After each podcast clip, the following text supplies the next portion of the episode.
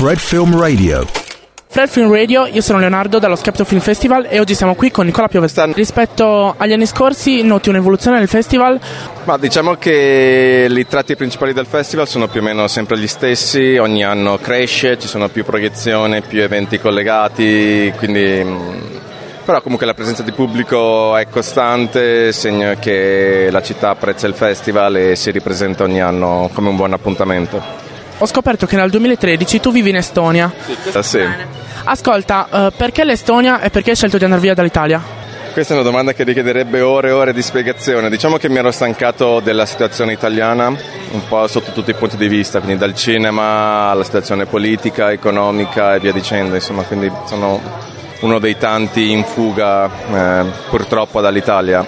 E mm, niente, ho scelto i l'Estonia, in generale i paesi nordici perché ho vissuto anche in Finlandia, perché, sia perché sono dei paesi esotici, quindi molto affascinanti, stimolanti e diversi dall'Italia, sia perché sono comunque nazioni che funzionano, quindi essendo io, eh, visto che mi ero stancato dell'Italia, cercavo eh, qualcosa di più funzionale. Ho capito, senti, tu ti avvicini al mondo del cinema molto presto.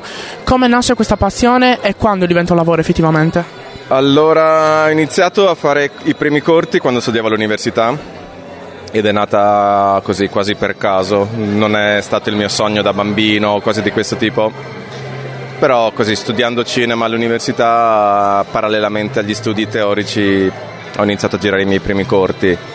E poi ho iniziato, cioè è diventata una professione proprio subito dopo, quindi appena laureato ho iniziato a lavorare in una casa di produzione come montatore e aiuto regista e poi dopo un anno e mezzo circa ho aperto partita IVA e mi sono staccato e mi sono messo a lavorare da freelance eh, come regista, produttore, animatore e quant'altro. In un'intervista di un paio di anni fa hai detto che nel, nel cinema italiano mancano gli attori brutti. Uh, beh, cosa ti colpisce di un attore o di un'attrice? Mm, come scegli i tuoi attori? Ecco? Interessante, no, la cosa degli attori brutti era um, come dire, un po' una provocazione, eh, nel senso che secondo me abbiamo fatto la storia del cinema negli anni magari 60-70 anche con tutti quegli attori che erano caratteristi, quindi non magari bellissimi esteticamente, ma che avevano una faccia che colpiva tantissimo, da, so, dai Fantozzi a un Lino Banfi e via dicendo, insomma, un Lando Buzzanche, eccetera, eccetera. Insomma, delle facce molto particolari che io ho cercato poi di um, usare anche nei miei film, magari prendendo attori non professionisti, ma magari per la prima volta davanti a una telecamera. Per me è fondamentale avere una faccia che buca, non necessariamente deve essere brutta, eh, quella era più una, una provocazione, però sì. Eh. Certo, ascolta, a livello invece artistico um, hai qualcuno che ti ispira, un regista particolare?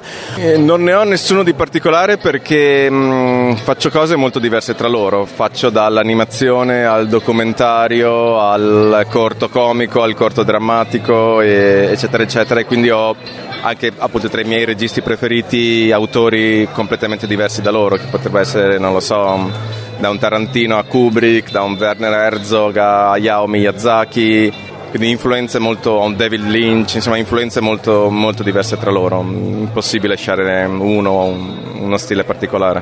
Senti, per chiudere, ci hai detto appunto che hai un film a questo festival, per chi non ha, non ha la possibilità di vedere il film, come lo racconteresti e perché dovrebbero guardare il tuo film appunto, il tuo corto? Interessante, allora beh, vi invito a vederlo sul grande schermo perché è mm, molto interessante dal punto di vista visivo. È un'animazione molto dolce, ironica, ma con dei tratti anche drammatici.